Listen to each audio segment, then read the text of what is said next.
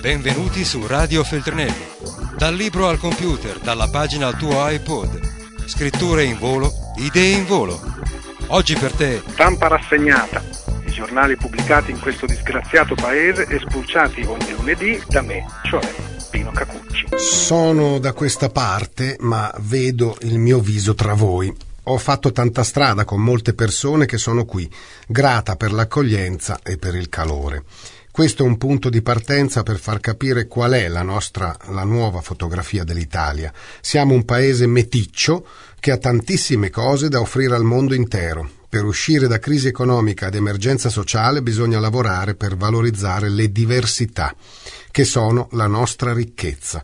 E bisogna rafforzare la cittadinanza dentro cui stanno i diritti, un milione di bambini stranieri nati qui aspettano una risposta.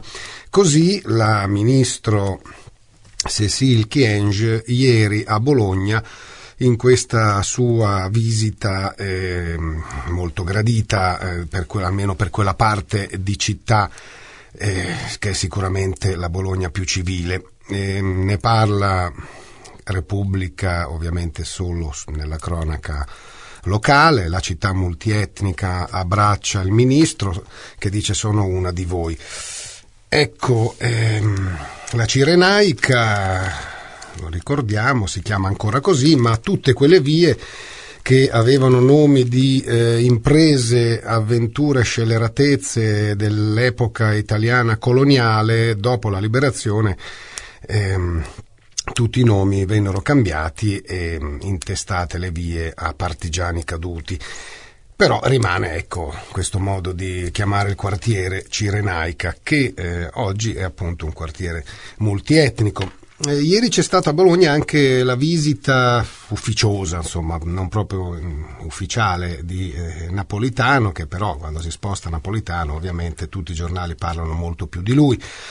Ehm, no, no, per carità, senza nessun paragone con Mussolini, no, mal me ne incolga, ma eh, un po' insomma ricorda sua, questo suo passaggio in stazione a quando a Mussolini facevano vedere le cose lustrate di fresco, eh, oppure le famose sfilate dei carri armati che erano sempre quelli, ma... Mh, mm, No, perché che succede? Che eh, non ha fatto in tempo a dire ma che bella la nuova stazione dell'alta velocità di Bologna che di lì a pochi minuti si è mh, mm, no, quasi allagata, insomma pisciava acqua dappertutto, da tutti i tetti. Eh, vabbè, piove e fa acqua la nuova stazione, il titolo è sempre di Repubblica nella nuova stazione sotterranea dell'alta velocità inaugurata sabato in pompa magna piove acqua si infiltra dai pertugi di strutture da ultimare, si, si accumula in pozzanghere, rende scivolosi i pavimenti, offre a viaggiatori e curiosi uno spettacolo veneziano da Piazza San Marco, niente meno. Le prime avvisaglie c'erano già state in coincidenza con il taglio del nastro. Ieri la pioggia ha peggiorato le cose. Il piano del ferro, tra virgolette, posto 23 metri sotto il livello stradale, quello con i quattro binari riservati alle soste delle frecce e aggiungo io a ricordo mh, mm, questo, mh, mm, questo, scavare 23 metri sotto il livello stradale che ha eh, incrinato gravemente buona parte dei condomini circostanti, ma vabbè, insomma, mh, mm, eh, tirem innanzi.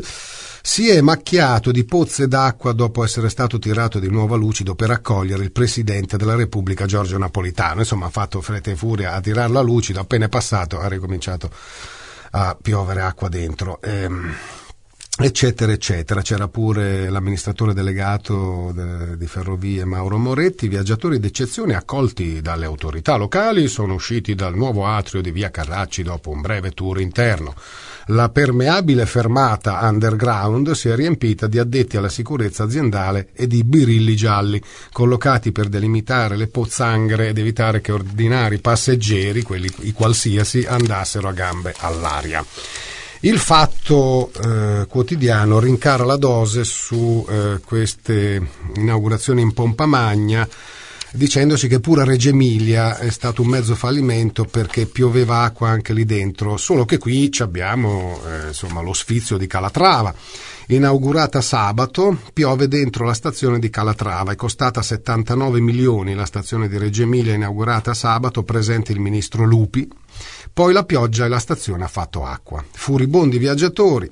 Dopo Londra, Venezia e Spagna ancora, ancora polemiche per Calatrava mm, che viene chiamato l'Archistar. Calatrava l'hanno invitato pure a questa inaugurazione, chissà se poi gli hanno detto che la sua stazione fa acqua.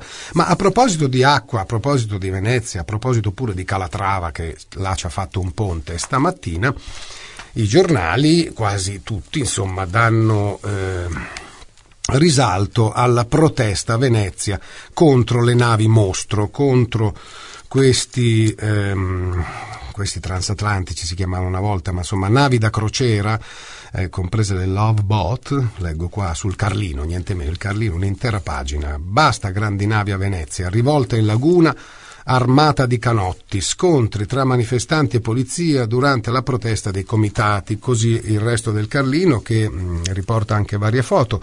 Eh, mm, le prime file di quelli che protestavano hanno appunto dei canotti, canotti giocattolo, materassini e dall'altra parte i soliti scudi e giù manganellate.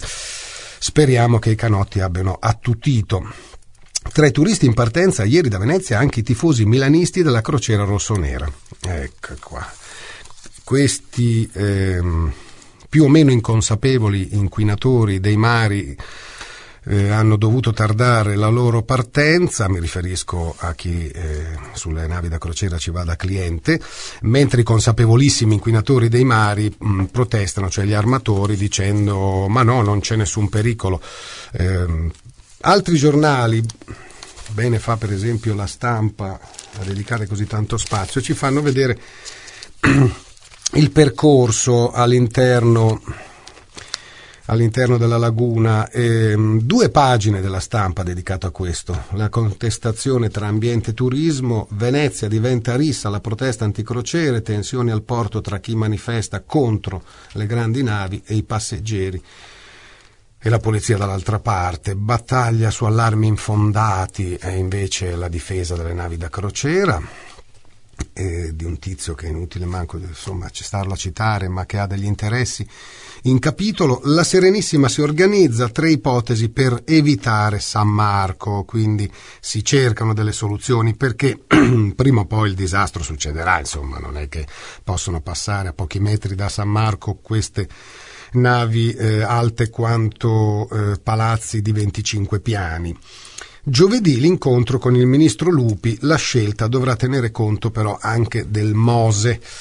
Ecco, comunque ieri hanno ricordato i manifestanti che mh, mm, Venezia rischia molto con il passaggio di questi mostri, a parte poi che questi mostri sono tra le principali fonti di inquinamento. Sì, a bordo hanno anche gli inceneritori, ma non è che la diossina faccia bene soltanto perché è in mezzo al mare. Ehm, sì, magari dicono che hanno dei filtri che non rilasciano diossina, però alla fine, diciamocelo, si fa prima a buttare tutto in mare, cosa stai a incenerire? E quindi, quindi, ci sono fior di libri, di saggi al riguardo che mettono eh, le navi da crociera sul banco degli imputati anche per l'enorme quantità di plastica gettata in mare. E che poi ci mangiamo sotto varie forme perché entra nella catena alimentare e sul mangiare stamattina c'è lo speciale del Fatto Quotidiano, varie pagine al nostro stomaco, stomaco SPA. Ecco cosa ci fanno mangiare.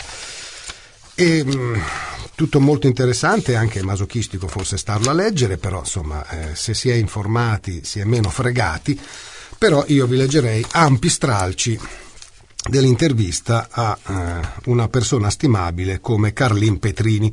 Nel cibo c'è il destino della democrazia. Un virgolettato può sembrare eccessivo eh, e invece lui spiega perché anche la democrazia dipende dal cibo. Si possono illustrare le ingiustizie del mondo, denunciarne le violenze e anche valutare i crimini del capitalismo partendo da una caciotta. Carlin Petrini è tra i pensatori del nostro tempo colui che con più convinzione ha collegato la Terra allo scheletro umano, la vita delle sementi alla nostra intelligenza o alla nostra devianza.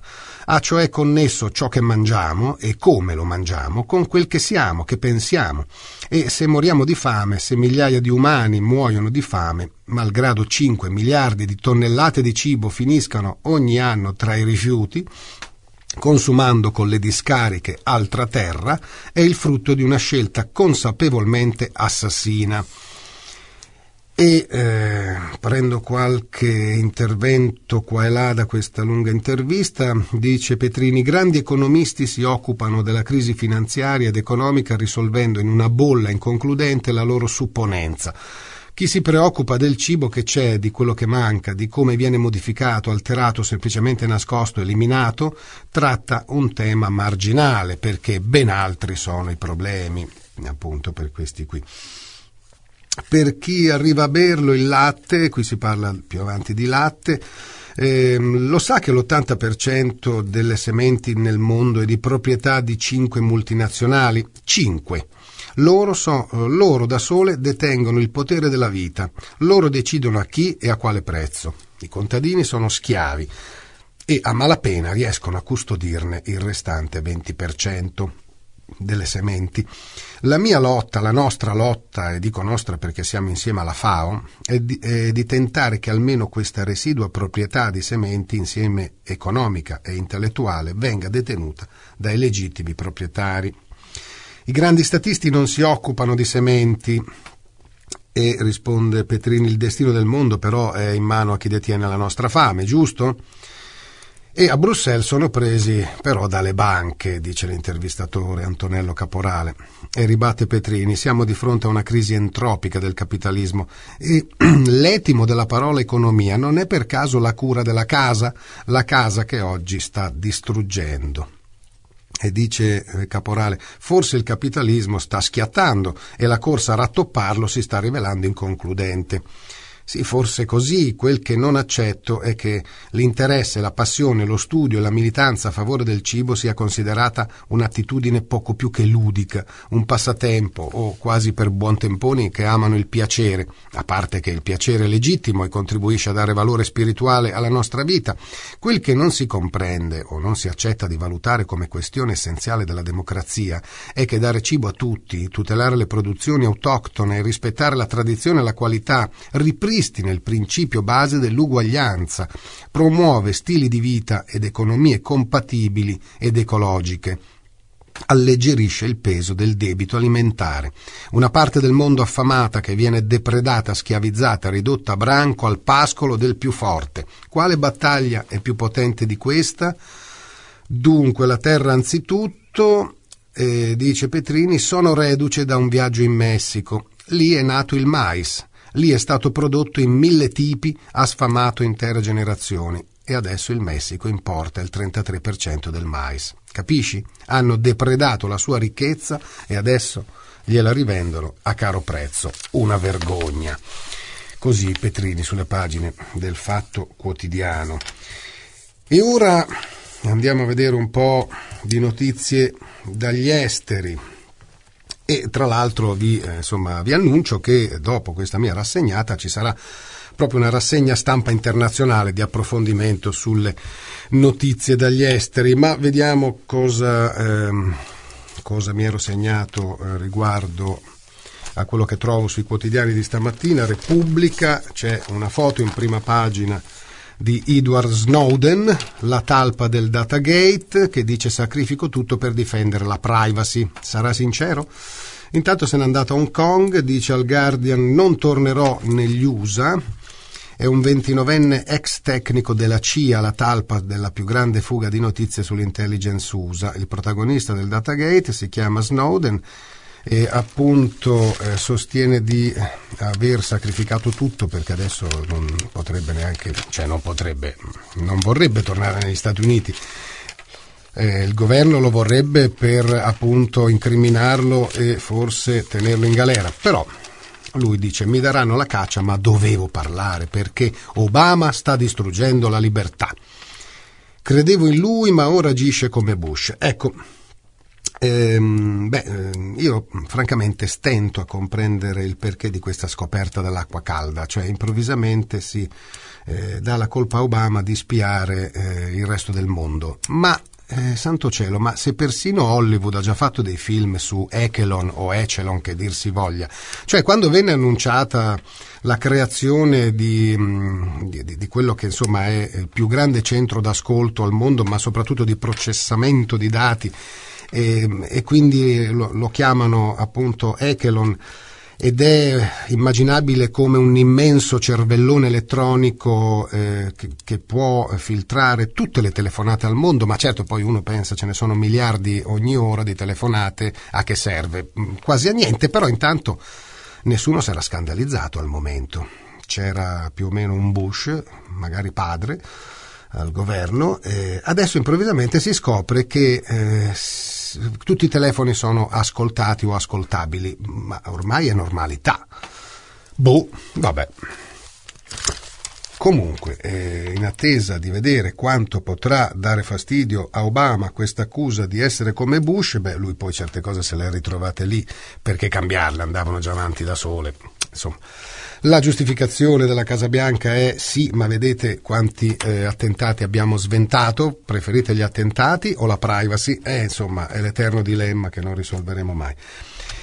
Intanto passerei all'unità eh, che che si chiede cosa stia succedendo in Francia, si chiede, insomma, tenta di approfondire questa, questa ventata maleodorante di razzismo, estrema destra, omofobia, eh, partendo mm, dall'ennesima violenza, in questo caso l'omicidio del giovane Clément Méric, che dice che non smette di scuotere la Francia, speriamo che la, che, che la possa scuotere eh, abbastanza da far riemergere la parte più sana della Francia, ma intanto eh, a mostrarsi è sempre questo schifosissimo ventre molle. Ieri persino a, a, al tennis, al Roland Garros, mm, abbiamo dovuto vedere, cioè chi seguiva il tennis, lo leggo qui sui giornali, degli altri giovinastri che protestavano contro le nozze gay. Boh. L'hanno presa proprio seriamente questa cosa contro le nozze gay. Non c'è occasione pubblica dove non facciano chiassate, smargiassate o in alcuni casi anche violenze. E poi intanto, insomma, questo ragazzo è stato ucciso con il pugno di ferro Alza la testa la frangia più estrema della destra, sono pochi ma molto violenti, dice l'unità.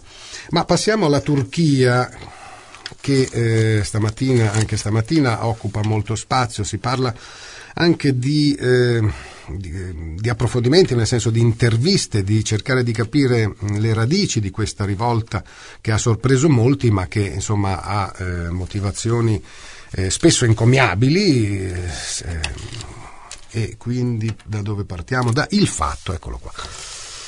Andiamo a vedere stamattina il fatto su la Turchia, eccolo qua, pagina 19. Intanto dedica quasi due pagine alla rivolta in generale, simboli e scintille, così nascono le rivolte. E poi la Turchia, le ragioni verdi e quel no alla repressione. Qui c'è un docente universitario, Amit Bozarsian, che è direttore dell'École des Hautes Études en Sciences Sociales, eccetera, eccetera, autore dell'Histoire della Turchia insomma, questo articolo è ripreso da Le Monde. Le contestazioni che scuotono Istanbul e molte altre città della Turchia, inizia così, sono il sintomo della rabbia di tre attori profondamente diversi. Il primo, in assoluto il più importante, raggruppa gli intellettuali e una gioventù di sensibilità di sinistra ecologista che respinge la volontà eh, dell'HP, il partito al potere, di imporre la sua dominazione sui corpi, il tempo e lo spazio. Forte del sostegno della maggior parte della borghesia provinciale da quando c'è stata la sua conversione a un neoliberismo a oltranza, come di quello delle parti più sfavorite della società, clientelizzate dalle sue politiche di carità, il governo Erdogan ha trasformato la società con nuovi dispositivi giuridici e un controllo sociale accresciuto. poi più avanti si, si, parla di svolta autoritaria, si è tradotta con l'arresto di numerosi intellettuali di sinistra, si nutre di un culto della potenza che identifica Erdogan con la nazione turca e musulmana, che deve essere fiera del suo passato e assumersi le sue responsabilità nello spazio imperiale. Ma il principio della maggioranza elettorale che Erdogan accetta come solo sinonimo della democrazia si scontra con le realtà di una società che non riesce più a capire. La piazza della divisione è la traduzione letterale di piazza Taksim, che prende la sua origine dalla distribuzione dell'acqua in città, prima di rappresentare la politica di divisione che Ankara voleva mettere in pratica a Cipro. Taksim è così diventata il teatro dove si manifestano le divisioni di una società che si vuole tentare di omogeneizzare da decenni. Poi eh, anche Repubblica stamattina va a intervistare, per esempio, la scrittrice Elif Batuman, sbagliato aggredire brutalmente chi protesta. Bisognava seguire l'esempio di Stati Uniti e Spagna con i movimenti dice questa scrittrice che però forse non sa che pure negli Stati Uniti e in Spagna di mazzate ne hanno date molte a eh, quelli di Occupy, eh, eh, gli indignados. Comunque, è la rivolta della generazione Occupy, laica e antiliberista. In piazza è arrivato di tutto, sindacati, femministe, vegani, una massa molto orizzontale. E comincia questa intervista alla scrittrice Batuman, le proteste di questi giorni in Turchia sono contro Erdogan e contro l'islamizzazione del paese, ma c'è anche una corrente scettica verso l'Occidente. Erdogan deve ascoltare i manifestanti, non evitarli e scappare. Sì, eh, dunque questa giornalista del, del, New Yorker di origine turca vive a Istanbul nel quartiere libero di Ciangir, quartiere libero tra virgolette, nel 2012 ha pubblicato per Einaudi I posseduti, storia di grandi romanzieri russi e dei loro lettori. Vabbè. Ma eh, anche la stampa stamattina va in cerca di pareri, eh, breve carrellata, passiamo anche alla stampa. Erdogan sfida la piazza e dice ora basta, la pazienza ha un limite e cosa minaccia? Un massacro? Ormai eh, ha un bel da blaterare, ma insomma non, più, non, si tratta più solo di Istanbul.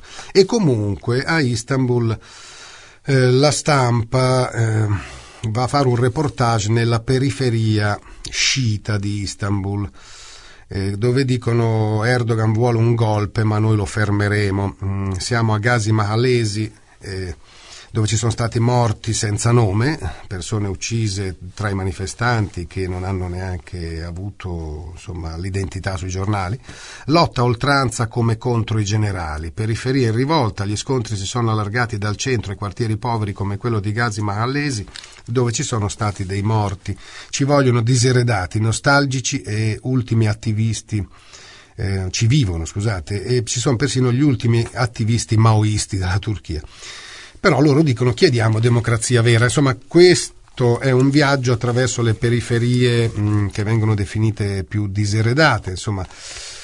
Mentre nei giorni scorsi Jan Buruma, eh, che eh, vive in Inghilterra ed è insomma, un esperto di questioni medio orientali, scriveva alcune cose che vado a riprendere per questa analisi eh, un po' ehm, anche scanzonata insomma, sulla, sulla, democrazia che eh, ci avrà tanti pregi, però a un certo punto quando fa votare anche gli certi ignoranti, eh, per riassumere con una sola parola, succede poi che vincono di più gli Erdogan che ehm, i progressisti delle grandi città. Eh, sono stati fatti paragoni, scriveva Buruma, mm, con Occupy Wall Street, si parla addirittura di una primavera turca. È evidente che molti turchi, soprattutto nelle grandi città, sono stanchi dello stile autoritario del primo ministro Erdogan, del pugno d'acciaio con cui controlla la stampa, delle restrizioni al consumo di alcol, addirittura del suo vezzo di erigere nuove, grandiose moschee e di arrestare i dissidenti politici e poi qua e là, insomma, diceva che eh, non è un caso che insomma, non siano non siano sorte a Piazza Taksim a causa di una moschea, ma di un centro commerciale. Questo è un altro aspetto molto importante di questa scellerata unione fra Islam e palazzinari, di cui parla proprio in questo approfondimento. I dimostranti, che si tratti di persone di ampie vedute o di gente di sinistra, appartengono di norma all'elite urbana, occidentalizzata, istruita e secolare. Erdogan, dal canto suo, rimane invece assai popolare nelle zone rurali e provinciali del paese, tra i cittadini meno scolarizzati, più poveri, più conservatori e più religiosi. Le tradizioni che lo Stato secolarista aveva abolito, come l'usanza delle donne di coprirsi il capo nei luoghi pubblici, sono riemerse perché è aumentata l'influenza esercitata dai turchi delle zone rurali. Le giovani donne religiose oggi frequentano gli atenei delle città, i voti dei turchi conservatori che vivono nelle province contano. L'alleanza tra uomini d'affari e populisti religiosi non è certo un fenomeno esclusivamente turco. Molti dei nuovi imprenditori, così come le donne che si coprono il capo, provengono dai villaggi dell'Anatolia. Sono i nuovi ricchi di provincia e nutrono nei confronti della vecchia elite di Istanbul un risentimento paragonabile all'odio che un uomo d'affari del Texas o del Kansas prova nei confronti delle elite liberal di New York e di Washington. Ehm, oggi nella maggior parte del Medio Oriente più democrazia può significare di fatto minore ampiezza di vedute e minore tolleranza. È facile, ad esempio, prendere le parti dei ribelli che in Siria si oppongono alla dittatura di Bashar al-Assad, ma quando Bashar se ne sarà andato, le classi più agiate di Damasco, gli uomini e le donne in grado di apprezzare musica e film occidentali che in alcuni casi appartengono alle minoranze religiose dei cristiani e degli alawiti, faranno fatica a sopravvivere. Certo il batismo è oppressivo, dittatoriale, violento, ma tutela in qualche modo le minoranze delle elite laiche. È forse questo un motivo, si chiede, per sostenere i dittatori? Solo perché tengono a bada l'islamismo? Beh, non proprio, poiché la violenza dell'Islam politico è in gran parte il prodotto di questi regimi oppressivi. Più rimangono al potere, più le rivolte islamiche saranno violente. Ma non è nemmeno un motivo per sostenere Erdogan e i suoi palazzinari a scapito dei dimostranti turchi. I manifestanti fanno bene ad opporsi alla sua sprezzante noncuranza dell'opinione pubblica e alla repressione che esercita sulla stampa. Or dunque, le ultime cose, eh, il, il resto del Carlino visto che ce l'ho qui davanti, è tra quelli che ehm, riportano la frase lasciatelo andare, riferito a Mandela, l'ha detto insomma un suo amico, perché in effetti sembra quasi ormai accanimento terapeutico, Mandela forse vuole riposarsi. Poi che il resto del Carlino nella stessa pagina ci metta pure Fidel Castro in una sua eh, recente foto eh, con un'espressione insomma un po' così svampita per essere buoni con un gran Panama in testa, insomma anche, eh, anche, in quel caso non dice lasciatelo andare il resto del Carlino riferito a Fidel, però dice insomma eh, non si vede quasi più in pubblico, questa è una foto eh, distribuita dal Granma ma sembra non godere di ottima salute. Dunque, per le ultimissime eh, Travaglio stamattina fa questi suoi commenti al, ehm, al, alle dichiarazioni colte qua e là durante la settimana. Ce n'è una che eh, non fa neanche sorridere amaro, ma fa riflettere perché il giornale, il giornale di quella famiglia là, rispetto All'esito, alla sentenza sulla morte di Stefano Cucchi, il giornale aveva scritto Morte Cucchi, colpevoli solo i medici e adesso chiedete scusa a quei tre poliziotti. E commenta Travaglio, in effetti Stefano ostacolò a craniate l'attività dei loro manganelli, rischiando di danneggiarli. Qualcuno deve pagare. E... Eh, L'ultimissima da Città del Messico e insomma c'è stata una mh, grande manifestazione di ciclisti in quella che è eh, la megalopoli che però negli ultimi anni sta scoprendo sempre più le piste ciclabili, però i ciclisti eh, giustamente non sono ancora soddisfatti e protestano perché mh, gli automobilisti nel traffico della eh, metropoli più grande e popolosa del mondo eh, non li notano abbastanza. E allora che cosa hanno fatto? A migliaia? Beh, hanno sfilato per chilometri e chilometri in molte zone del centro di Città del Messico nudi e lo slogan era ora sì me ves, cioè adesso mi vedi o no? E, in effetti, per quanto sia scomodo pedalare senza mutande, molti e molte erano completamente nudi. Qualcuno le mutande le ha tenute, però insomma eh, grande risalto su giornali, sui media, sulle televisioni di Città del Messico e di tutto il Messico, poi non so se negli altri paesi, per questa mh, grande biciclettata che ha visto migliaia di messicane e messicani attraversare il centro nudi e stavolta sì, li hanno visti i ciclisti. Buona settimana a tutti. Radio Feltrinelli, tieni la mente a sveglia, non smettere di leggere. Resta collegato a questo podcast.